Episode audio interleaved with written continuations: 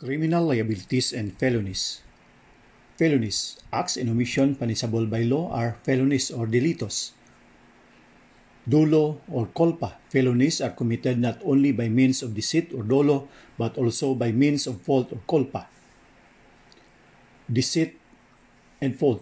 There is deceit when the act is performed with a deliberate intent, and there is fault when the wrongful act results from imprudence, negligence, lack of foresight, or lack of skill.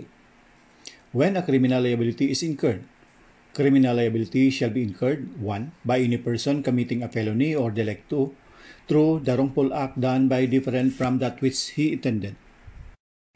Second, by any person performing an act which would be an offense against person or property were it not for the inherent impossibility of its accomplishment or on account of the employment of inadequate or ineffectual means.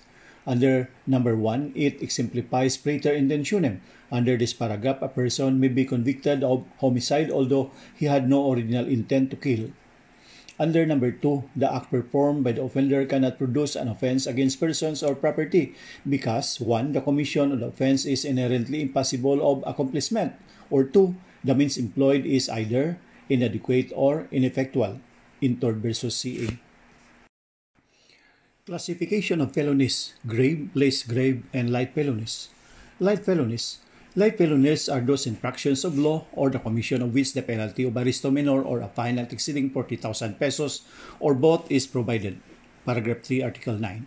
Light felonies are punishable only when they have been consummated with the exception of those committed against person or property. Less grave felonies. Less grave felonies are those which the law punishes with penalties which in their maximum period are correctional in accordance with above, uh, above mentioned article paragraph 2, article 9.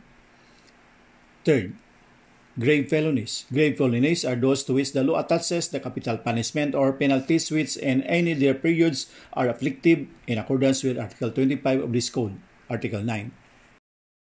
Aberratio ictus error in personae and praeter intentionem.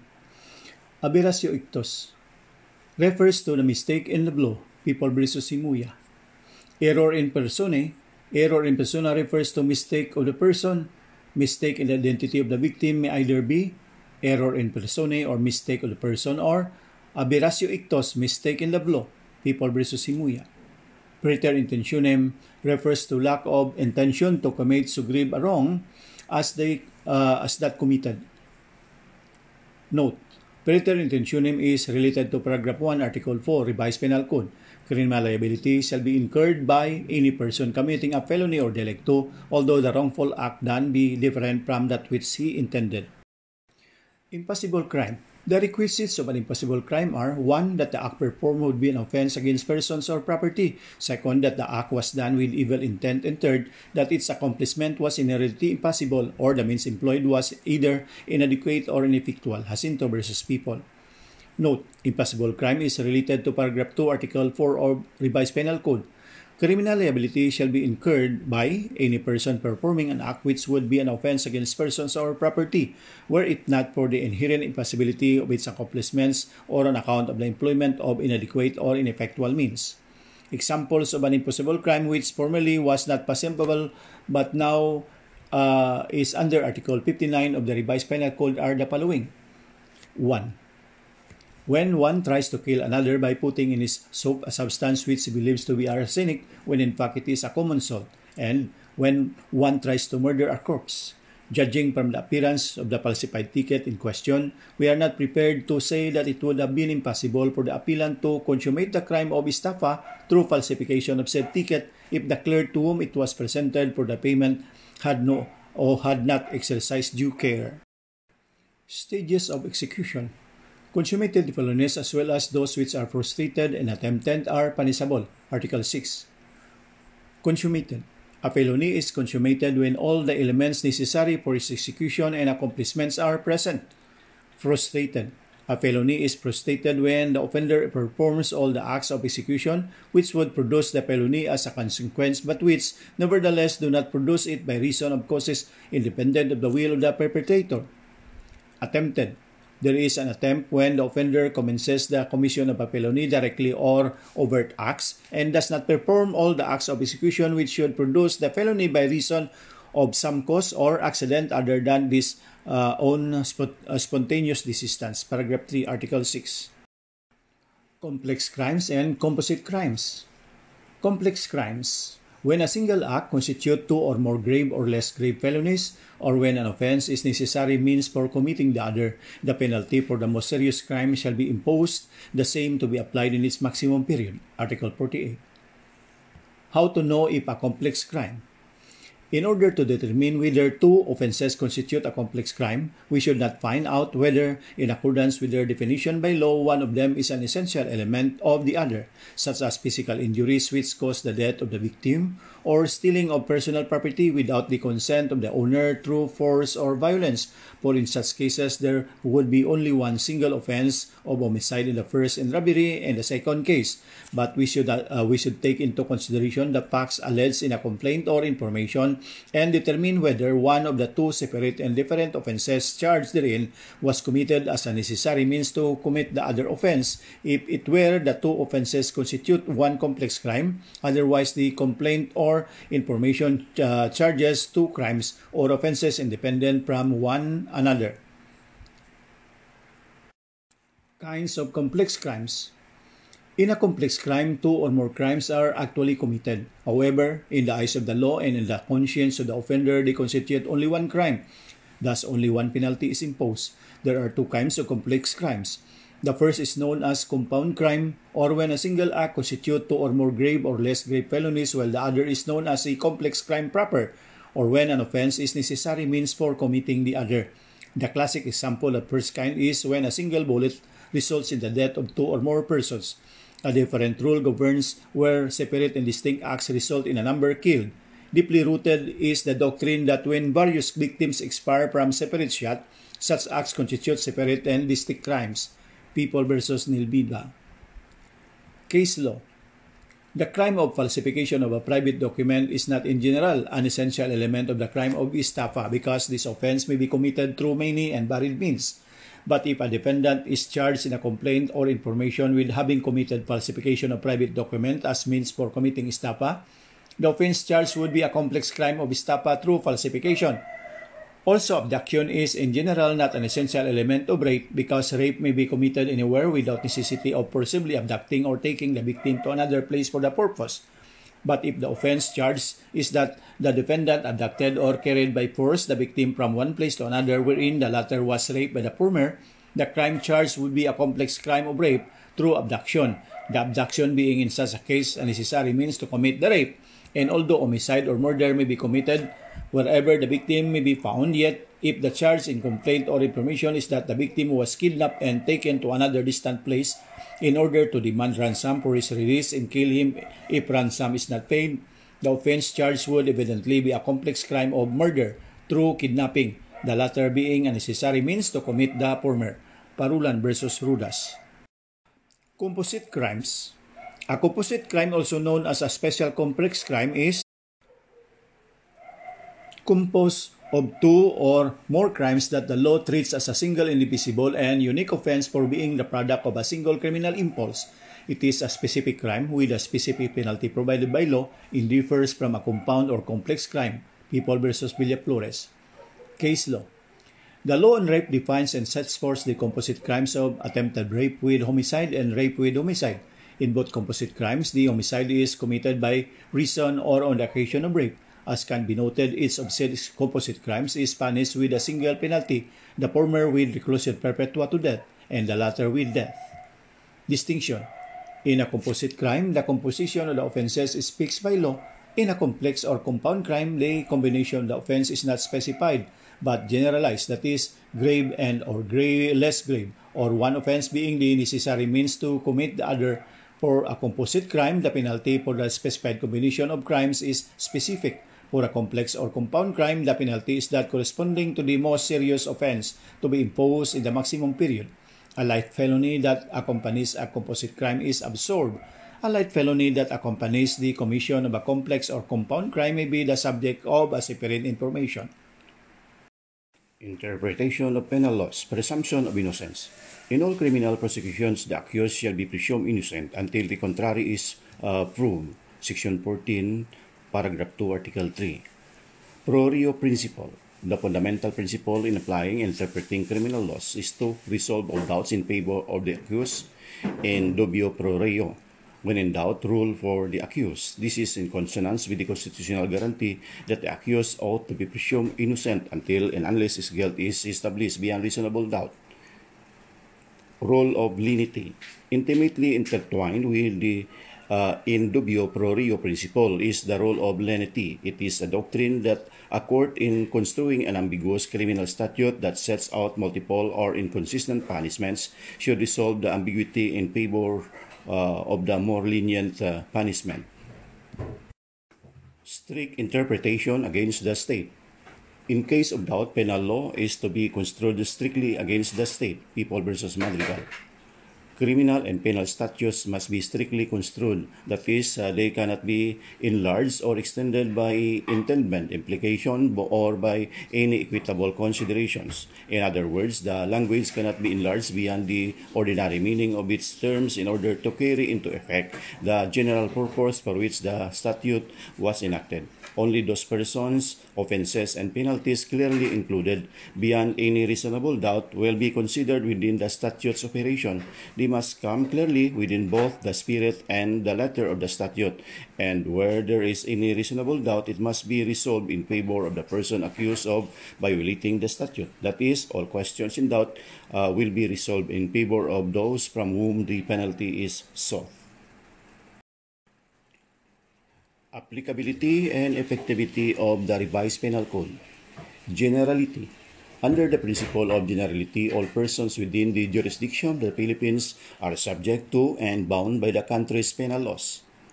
Principle of territoriality except as provided in the treaties and laws of preferential application, the provisions of the revised uh, penal code shall be uh, enforced not only within the Philippine archipelago, including its atmosphere, its interior, uh, interior waters and maritime zone, but also outside of its jurisdiction against those who should commit an offense while on a Philippine ship or airship, should forge or counterfeit any coin or currency note of the Philippines Islands or uh, or obligations and securities issued by the government of the Philippine Island and should be liable for acts connected with the introduction into those uh, these islands obligations and securities mentioned in the preceding number while being public officers or employees should commit an offense in the exercise of their functions or Five, should commit any of the crimes against national security and the law of nations defined in Title 1 of Book 2 of this Code. Article 2. Principle of prospectivity. No felony shall be punishable by any penalty not prescribed by law prior to its commission. Statutes, including administrative rules and regulations, operate prospectively unless the legislative intent to the contrary is manifest by express terms or by necessary implication because the retroactive application of law usually vests rights that have already become vested. This is based on Latin maxim lex prospicit non respisit. The law, the, the law looks forward, not backward. The presumption is that laws operate prospectively unless the contrary clearly appears or is clearly, plainly, and unequivocally expressed or necessarily implied. In every case of doubt, the doubt will be resolved against the retroactive operation of laws. People versus Dirillo. Retroactive effect of penal law. Penal laws shall have a retroactive effect insofar as they favor the persons guilty of a felony who is not a habitual criminal, as this term is defined in Rule 5 of Article 62 of this Code. Although at the time of the publication of such laws, a final sentence has been pronounced and the convict is serving the same. Article 22. Cross reference article.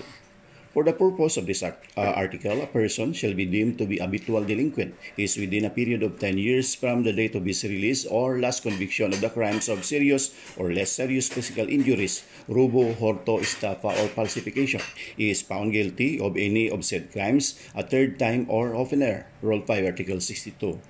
As a general rule, penal laws shall have a retroactive effect insofar as they favor the accused, Article 22. Exception, unless a penal or criminal statute expressly or by necessary implication provides that it shall not be regarded as a retroactive. It becomes uh, subject to the rule laid down by that article. People versus Parel. Circumstances affecting criminal liability. Justifying circumstances. The following do not incur any criminal liability. 1. Anyone who acts in defense of his person or rights provided that the following circumstances occur.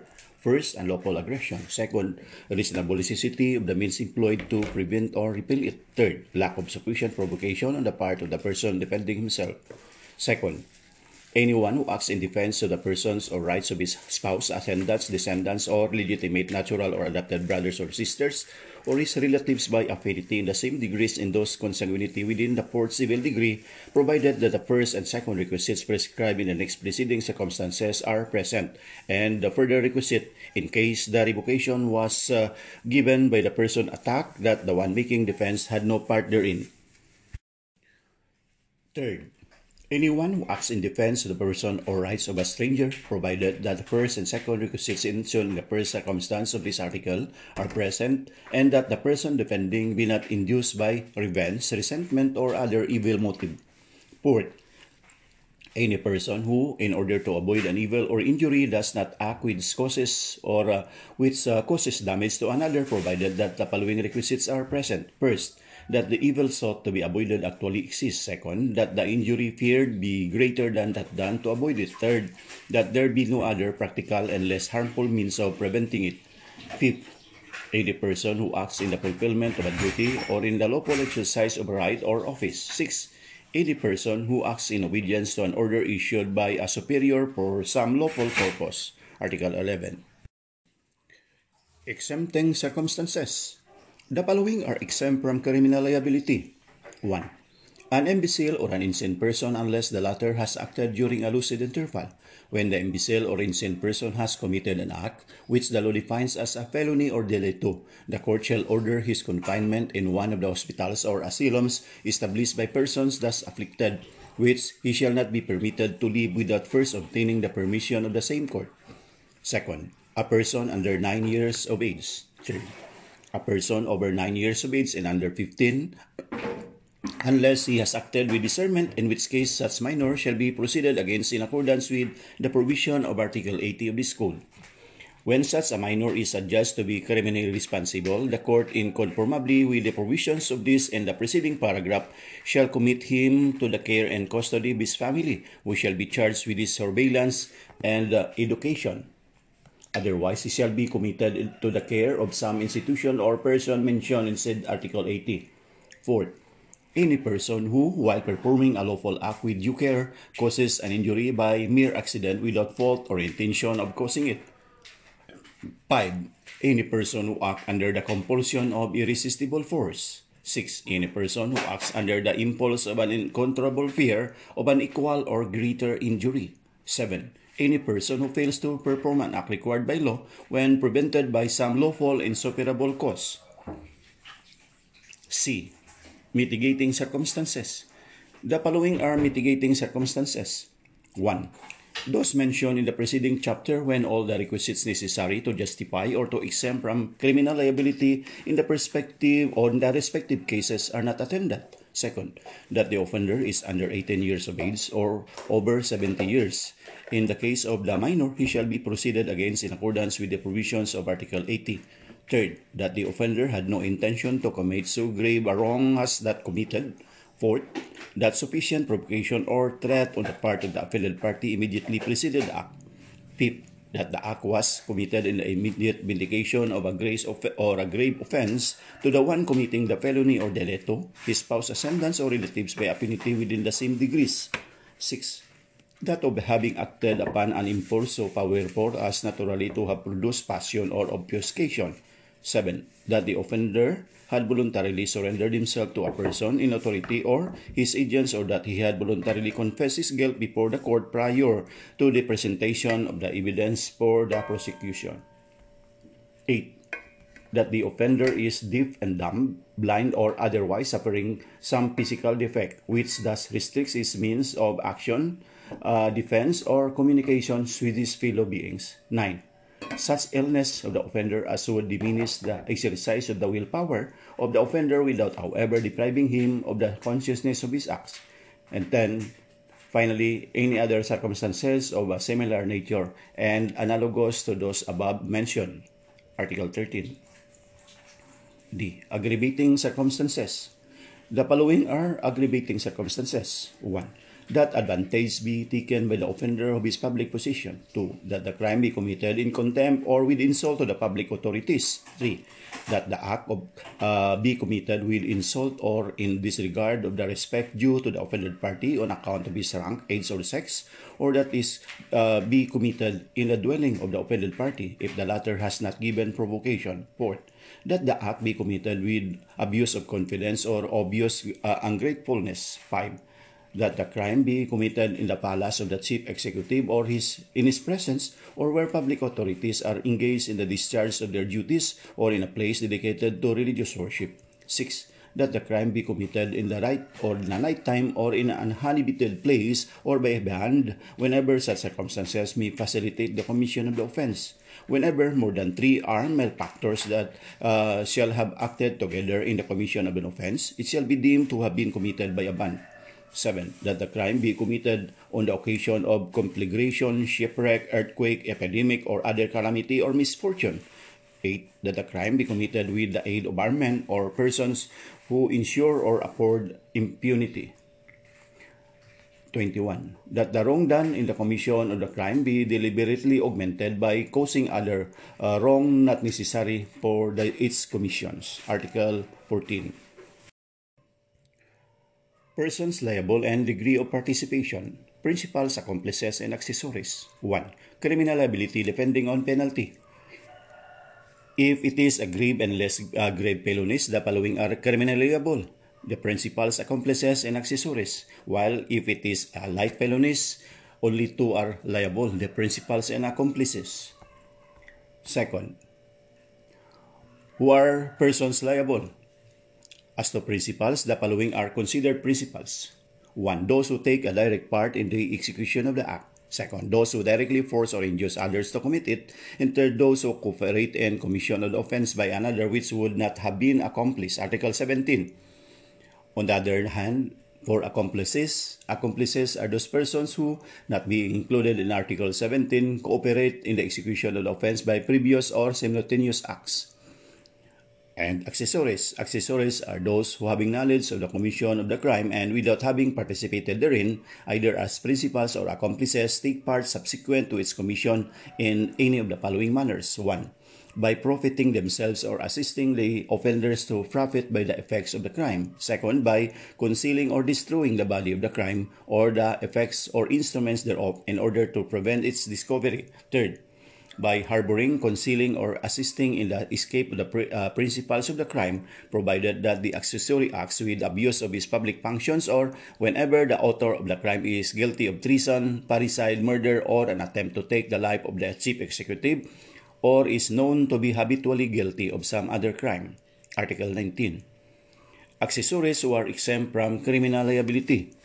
The penalties prescribed for accessories shall not be imposed upon those who are such uh, with uh, respect to their spouses, ascendants, descendants, legitimate, natural, and adopted uh, brothers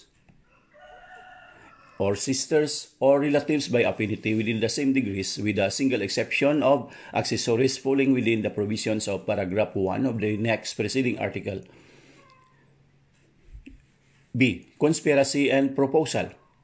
Conspiracy A conspiracy exists when two or more persons come to an agreement concerning the commission of a felony and decide to commit it.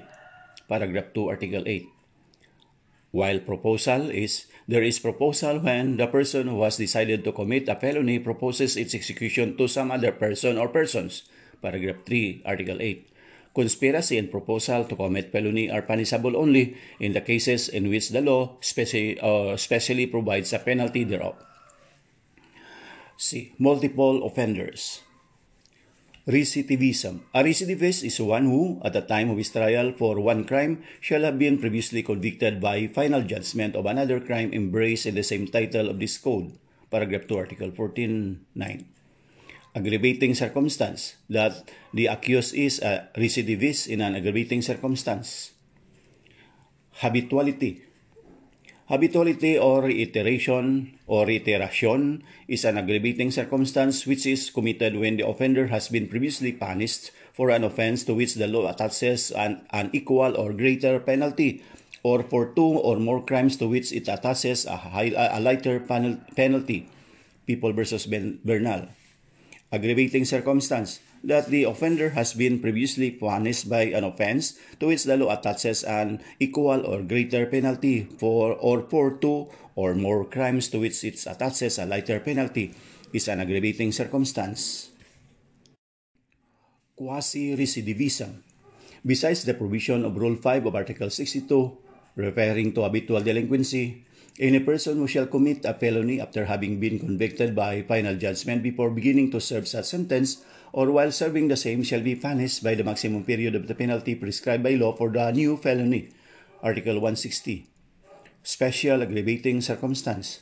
The special aggravating circumstance of quasi-recidivism, Article 160, is applied when the offenders at the time of the commission of the offense were serving their sentences for previous convictions. Pierre Paul versus Lyson.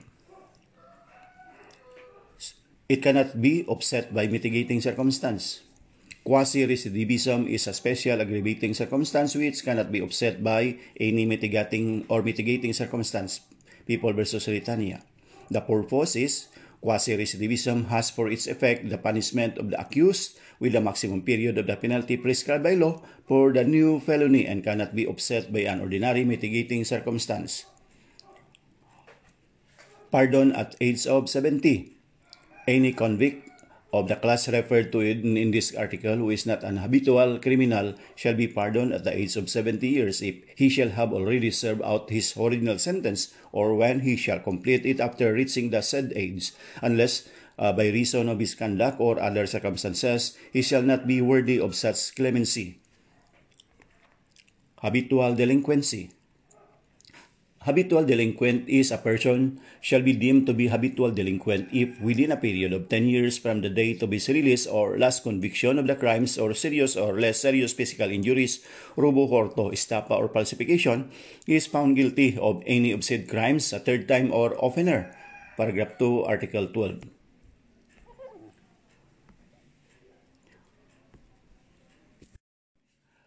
A habitual delinquent is necessarily a recidivist and imposing the pre- uh, principal penalty upon him, the aggravating circumstance of recidivism has to be taken into account in fixing the penalty provided by law for the last uh, for the last crime as required in paragraph 5 para, uh, or in paragraph 5 A, B, and C of Article 62 of the Revised Penal Code. The court cannot disregard Articles 14, paragraph 9, and uh, Revised Penal Code, which respectively define recidivism as an aggravating circumstance and lay down the rule for the application of aggravating and mitigating circumstances.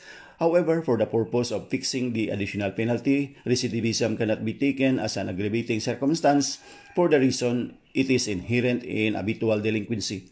People versus Tolentino. Penalties. Impossible penalties. No felony shall be punishable by any penalty not prescribed by law prior to its commission. Article 21. Effect of pardon by the offended party. A pardon of the offended party does not extinguish criminal action except as provided in Article 344 of this code, but civil liability with regard to the interest of the injured party is extinguished by his express waiver. Article 23. Measures of prevention or safety which are not considered penalties. The following shall not be considered as penalties. 1 the arrest and temporary detention of accused persons, as well as their detention by reason of insanity or invisibility or illness requiring their confinement in a hospital. Second, the commitment of a minor to any of the institutions mentioned in Article 80 and for the purposes specified therein. Third, suspensions from the employment of public office during the trial or in order to institute proceedings.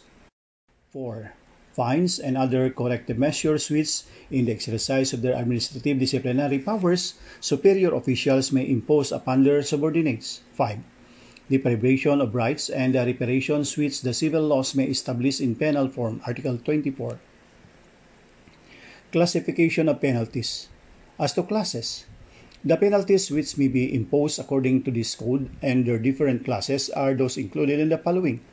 Scale Principal penalties, capital punishment, death, afflictive penalties, reclusion perpetua, reclusion temporal, perpetual or temporary absolute disqualification, perpetual or temporary special disqualification, prison mayor, correctional penalties, prison correctional, arresto mayor, suspension, destierro, and light penalties.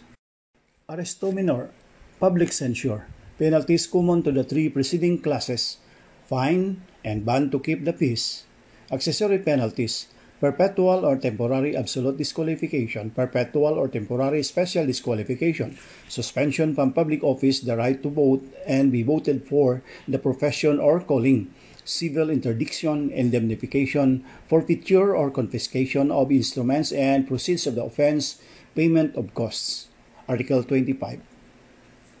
When afflictive, collectional, or light felony, afflictive penalty, A fine, whether imposed as a single or as an alternate penalty, shall be considered an afflictive penalty if it exceeds 1,200,000 pesos. Article 26. For correctional penalty, a correctional penalty if it does not exceed 1,200,000 pesos but is not less than 40,000 pesos. For light penalty, a light penalty if it, uh, it be less than 40,000 pesos. Duration and effects. Duration of penalties.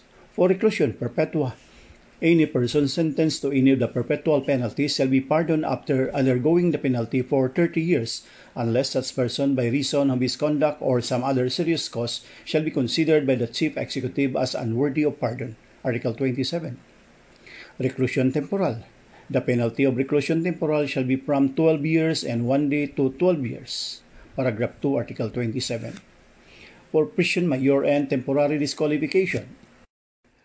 The duration of the penalties of prison mayor and temporary disqualification shall be from 6 years and 1 day to 12 years, except when the penalty of disqualification is imposed as an accessory penalty, in which case its duration shall be that of a principal penalty. Prison correctional, suspension, and destierro The duration of the penalties of prison, correctional suspension, and destierro shall be from six months and one day to six years, except when suspension is imposed as an accessory penalty, in which case its duration shall be that of the principal penalty. Arresto mayor. The duration of the penalty of arresto mayor shall be from one month and one day to six months. Arresto minor. The duration of the penalty of arresto minor shall be from one day to 30 days. Ban to keep the peace. The ban to keep the peace shall be required to cover such period of time as the court may determine. Computation of penalties. If the offender shall be in prison, the term of the duration of the temporary penalty shall be computed from the day on which the judgment of conviction shall have become final. Article 28. If the offender be not in prison, the term of the duration of the penalty, consisting of deprivation of liberty, shall be computed from the day that the offender is placed at the disposal of the judicial authorities for the enforcement of the penalty. The duration of the other penalties shall be computed only from the day on which the defendant commences to serve his sentence. Period of preventive imprisonment deducted from term of imprisonment. Offenders who have undergone preventive imprisonment shall be credited in the service of their sentence consisting of deprivation of liberty with the full time during which they have undergone preventive imprisonment if the detention prisoner agrees voluntarily in writing to abide by the same disciplinary rules imposed upon convicted prisoners except in the following cases. 1 when they are recidivists or have been convicted previously twice or more times of any crime, and second, when upon being summoned for the execution of their sentence, they have failed to surrender voluntarily. If the detention prisoner does not agree to abide by the same disciplinary rules imposed upon convicted prisoners, he shall be credited in the service of his sentence with four-fifths of the time during which he has undergone preventive imprisonment. Whenever an accused has undergone preventive imprisonment for a period equal to or more than the possible maximum imprisonment of the offense charged to which he may be sentenced and his case is not yet determined, he shall be released immediately without prejudice to the continuation of the trial thereof or the proceeding on appeal if the same is under review. In case of maximum penalty to which the accused may be sentenced in destierro, he shall be released after 30 days of preventive imprisonment effects of the penalties according to their respective nature. A. Effects of the penalties of perpetual or temporary absolute disqualification The penalties of perpetual or temporary absolute disqualification for public office shall procure or produce the following effects. 1. The deprivation of the public offices and employments which the offender may have held even if conferred by popular election. Second, the deprivation of the right to vote in any election for any popular office or to be elected to such office. Third, the disqualification for the offices or public employments and for the exercise of any of the rights mentioned in case of temporary disqualification, such disqualification as is comprised in paragraphs 2 and 3 of this article shall last during the term of the sentence. Fourth, the loss of all rights to retirement pay or other pension may uh, for any office formerly held. B. Effect of the penalties or uh, perpetual or temporary special disqualification. The penalties of perpetual or temporal special disqualification for public office, profession, or calling shall produce the following effects. 1. The deprivation of the office, employment, profession, or calling affected. Second, the disqualification for holding similar offices or employments, either perpetually or during the term of the sentence, according to the extent of such disqualification. C. Effect of the penalties of perpetual or temporary special disqualification for the exercise of the right of suffrage. The perpetual or temporary special disqualification for the exercise of the right of suffrage shall deprive the offender perpetually or during the term of the sentence, according to the nature of said penalty, of the right to vote in any popular election for any public office or to be elected to such office. Moreover, the offender shall not be permitted to hold any public office during the period of his disqualification. D. Effects of the penalties of suspension from any public office, profession or calling, or the right of suffrage. The suspension from public office, profession, or calling, and the exercise of the right of suffrage shall disqualify the offender from holding such office or exercising such profession or calling or right of suffrage during the term of the sentence. The person suspended from holding public office shall not hold another having similar functions during the period of his suspension. E. Civil interdiction. Civil interdiction shall deprive the offender during the time of his sentence of the rights of parental authority or guardianship, either as to the person or property of any ward, of marital authority, of the right to manage his property, and of the right to dispose of such property by any act or any conveyance inter vivos. F. Effects of bond to keep the peace. It shall be the duty of any person sentenced to give bond to keep the peace to present to sufficient sureties who shall undertake that such person will not commit the offense sought to be prevented, and that in case such offense be committed, they will pay the amount determined by the court in the judgment, or otherwise to deposit such amount in the office of the clerk of the court to guarantee said undertaking. The court shall determine according to its discretion the period of duration of the bond should a person sentenced fail to give the bond as required, he shall be detained for a period which shall in no case exceed six months. Is he shall have been prosecuted for a grave or less grave felony and shall not exceed 30 days if for a light felony. G. Pardon. Its effect. A pardon shall not work the restoration of the right to hold public office or the right of suffrage unless such rights be expressly restored by the terms of the pardon. A pardon shall in no case exempt from or exempt the culprit from the payment of the civil indemnity imposed upon him by the sentence. Penalties in which other accessory penalties are inherent. A. Reclusion perpetua and reclusion temporal. They are accessory penalties. The penalties of reclusion perpetua and reclusion temporal shall carry with them that of civil interdiction for life or during the period of the sentence as the case may be, and that of perpetual absolute disqualification, which the offender shall suffer even though pardoned as to the principal penalty, unless the same or the same shall have been expressly remitted in the pardon. B. Prison Mayor, its accessory penalties. The penalty of prison mayor shall carry with it that of temporary absolute disqualification and that of perpetual special disqualification from the right of suffrage which the offender shall suffer although pardoned as to the principal penalty, unless the same shall have been expressly remitted in the pardon. C. Prison correctional, its accessory penalties. The penalty of prison correctional shall carry with it that of suspension from public office, from the right to follow a profession or calling, and that of perpetual specialist qualification from the right of suffrage, if the duration of said imprisonment shall exceed 18 months, the offender shall suffer the disqualification provided in the article, although pardon as to the principal penalty, unless the same shall have been expressly remitted in the pardon. D. Arresto is uh, uh, accessory penalties. The penalty of arresto shall carry with it that of suspension of the right to hold public uh, hold office and the right of suffrage during the term of sentence. E. Confiscation and forfeiture of the proceeds or instruments of the crime. Every penalty imposed for the commission of a felony shall carry with it for the for uh, for the uh, forfeiture of the proceed of the proceeds of the crime and the instruments or tools which uh, it was committed.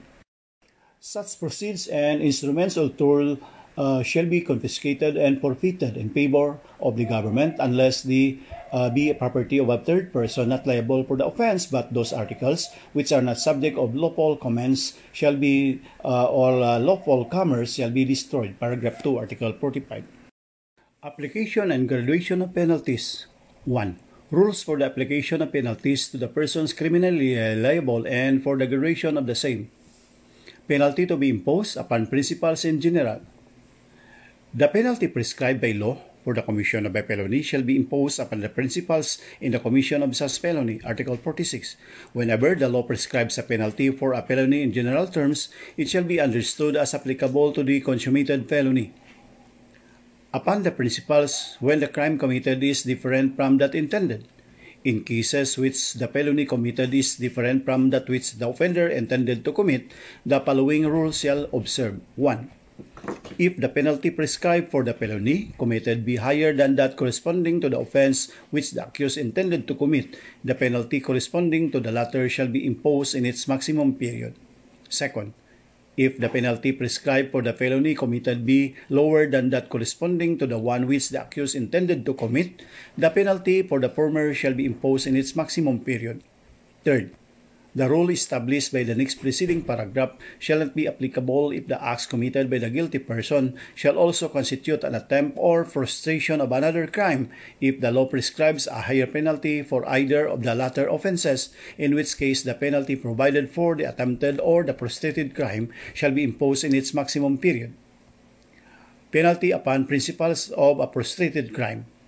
The penalty next lower in degree than that the prescribed by law for the consummative felony shall be imposed upon the principal in a prostrated felony, Article 50.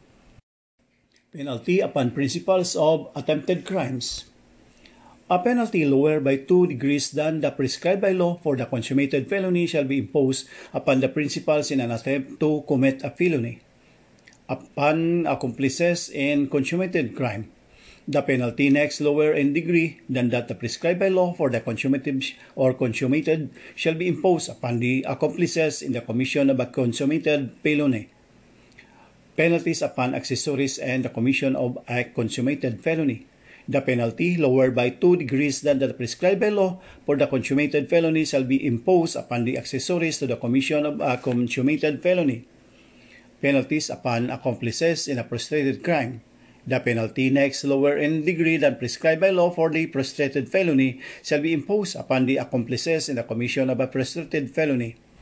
Penalties upon accessories of a prostrated crime. The penalty lower by two degrees than that prescribed by law for the prostrated felony shall be imposed upon the accessories to the commission of a prostrated felony. Penalties upon accomplices in an attempted crime. The penalty next lower in degree than that prescribed by law for an attempt to commit a felony shall be imposed upon the accomplices in an attempt to commit a felony. Penalties upon accessories of an attempted crime. The penalty lower by two degrees than that prescribed by law for the attempted felony shall be imposed upon the accessories to the attempt to, the, to commit a felony. Penalties uh, on additional penalty to be imposed upon certain accessories. Those accessories falling within the terms of paragraphs 3 of Article 19 in this code who should act with abuse of their public functions shall suffer the additional penalty of absolute perpetual disqualification if the principal offender shall be guilty of a grave felony and that of absolute temporary disqualification if he shall be guilty of a less grave felony. In case of failure to commit the crime because the means employed or the aims sought are impossible. When the person intending to commit an offense has already performed the acts for the execution of the same, but nevertheless the crime was not produced by reason of the fact that the act intended was by its nature one of impossible accomplishment or because the means employed of such person are essentially inadequate to produce the result desired by him. The court, having in mind the social danger and the degree of criminality shown by the offender, shall impose upon him the penalty of arresto mayor or a fine from 200 to 500 pesos. A. Penalty for complex crimes. When a single act constitutes two or more grave or less grave felonies, or when an offense is necessary means for committing the other, the penalty for the most serious crimes shall be imposed, the same to be applied in its uh, maximum period. B. Exception to the rules established in Article 50 to 57 The provisions contained in Article 50 to 57 inclusive of this code shall not be applicable to cases in which the law expressly prescribes the penalty provided for a prostrated or attempted felony or to be imposed upon accomplices or accessories. Article 60. 2. Rules for the application of penalties with regard to the mitigating and aggravating circumstances and habitual delinquency. A. Effect of the attendance of mitigating or aggravating circumstances and of habitual delinquency. Mitigating or aggravating circumstances and habitual delinquency shall be taken into account for the purpose of diminishing or increasing the penalty in conformity with the following rules. 1 aggravating circumstances which in themselves constitute a crime specially punishable by law or which are included by law in defining a crime and prescribing the penalty therefore shall not be taken into account for the purpose of increasing the penalty. Second, the same rule shall apply with respect to any aggravating circumstance inherent in the crime to such a degree that it must of necessity accompany the commission thereof. Third, aggravating or mitigating circumstances which arise from the moral attributes of the offender or from his private relations with the offended party or from any other personal cause shall only serve to aggravate or mitigate the liability of the principals, accomplices, and accessories as to whom such circumstances are attendant. Fourth, the circumstances which consist in the material execution of the act or in the means employed to accomplish it shall serve to aggravate or mitigate the liability of those persons only who had knowledge of them at the time of the execution of the act or their cooperation therein. 5 habitual delinquency shall have the following effects. A. Upon a third conviction, the culprit shall be sentenced to the penalty provided by law for the last crime of which he, uh, he be found guilty and to the additional penalty of prison or correctional in its medium and maximum periods. B. Upon a fourth conviction, the culprit shall be sentenced to the penalty provided for the last crime of which he found guilty and to the additional penalty of prison mayor in its minimum and medium periods. And C Upon a fifth or additional conviction, the culprit shall be sentenced to the penalty provided for the last crime, of which he be found guilty, and to the additional penalty of prison mayor in its maximum period to reclusion temporal in its minimum period. Notwithstanding the provisions of this article, the total of the two penalties to be imposed upon the offender in conformity herewith shall in no case exceed 30 years. B. Rules for the application of indivisible penalties. 3 when an aggravating circumstance is present in the commission of the act, they shall impose the penalty in its maximum period. 4. Criminal liabilities and felonies. Felonies, act and omissions punishable by law, are felonies or delitos. Culpa. Felonies are committed not only by means of deceit or dolo, but also by means of fault or culpa. Deceit and fault. There is deceit when the act is performed with deliberate intent, and there is fault when the wrongful act results from imprudence, negligence, lack of foresight, and lack of skill.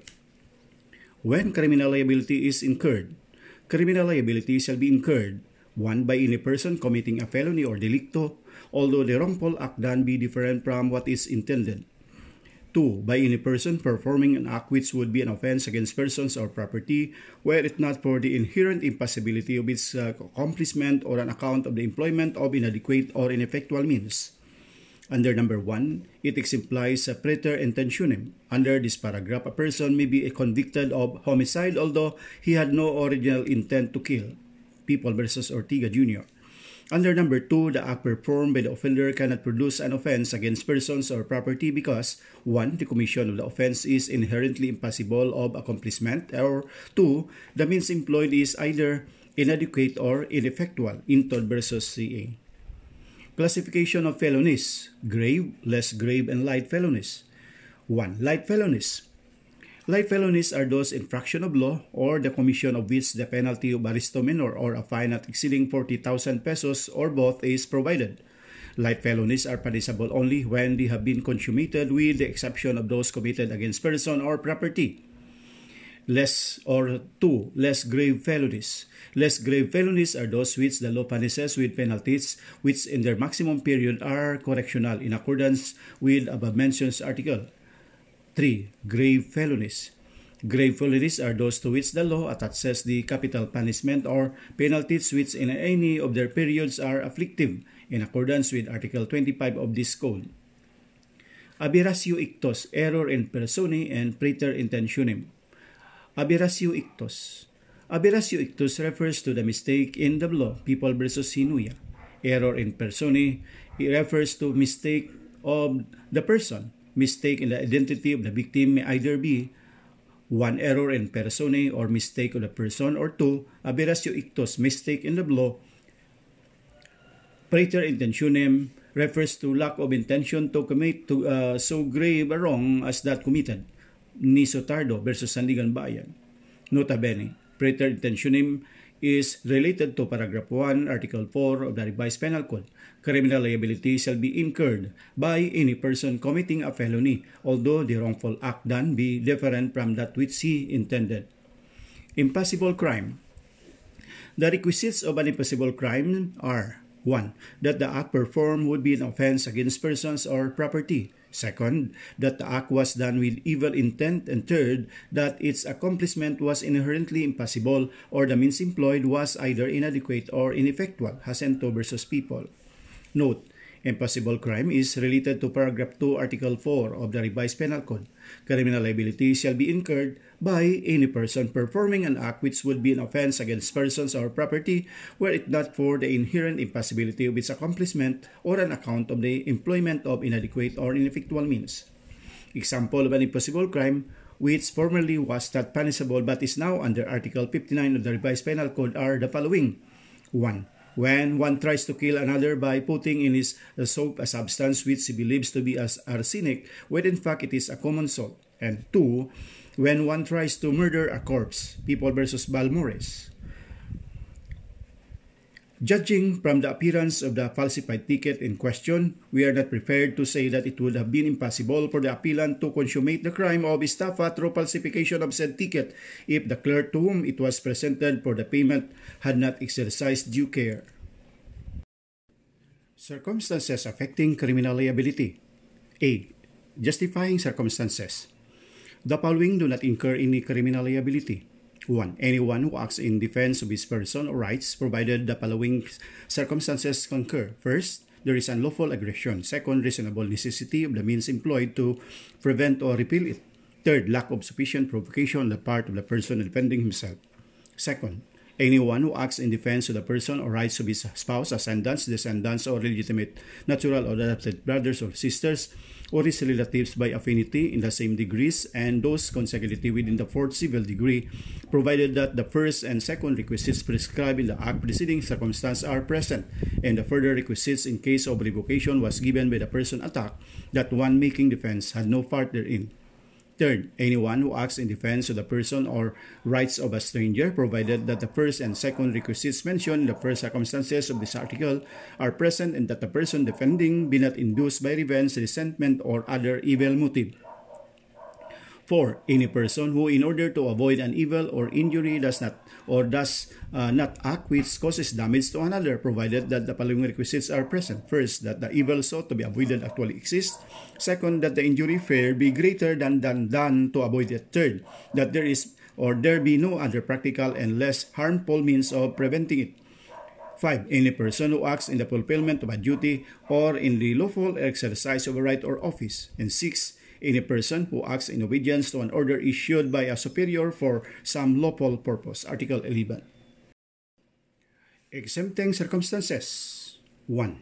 An imbecile or an insane person unless the latter has acted during a lucid interval when the imbecile or an insane person has committed an act which the law defines as a felony or delito, the court shall order his confinement in one of the hospitals or asylums established for persons thus afflicted, which he shall not be permitted to leave without first obtaining the permission of the same court. Second, a person under 9 years of age Third, a person over 9 years of age and under 15 unless he has acted with discernment, in which case such minor shall be proceeded against in accordance with the provision of Article 80 of this code. When such minor is adjudged to be criminally responsible, the court, in conformably with the provisions of this and the preceding paragraph, shall commit him to the care and custody of his family, who shall be charged with his surveillance and education. Otherwise, he shall be committed to the care of some institution or person mentioned in said Act 80 or Article 80. Fourth, any person who, while performing a lawful act with due care, causes an injury by mere accident without fault or intention of causing it. 5. Any person who acts under the compulsion of irresistible force. 6. Any person who acts under the impulse of an uncontrollable fear of an equal or greater injury. 7. Any person who fails to perform an act required by law when prevented by some lawful insuperable cause. Article 12.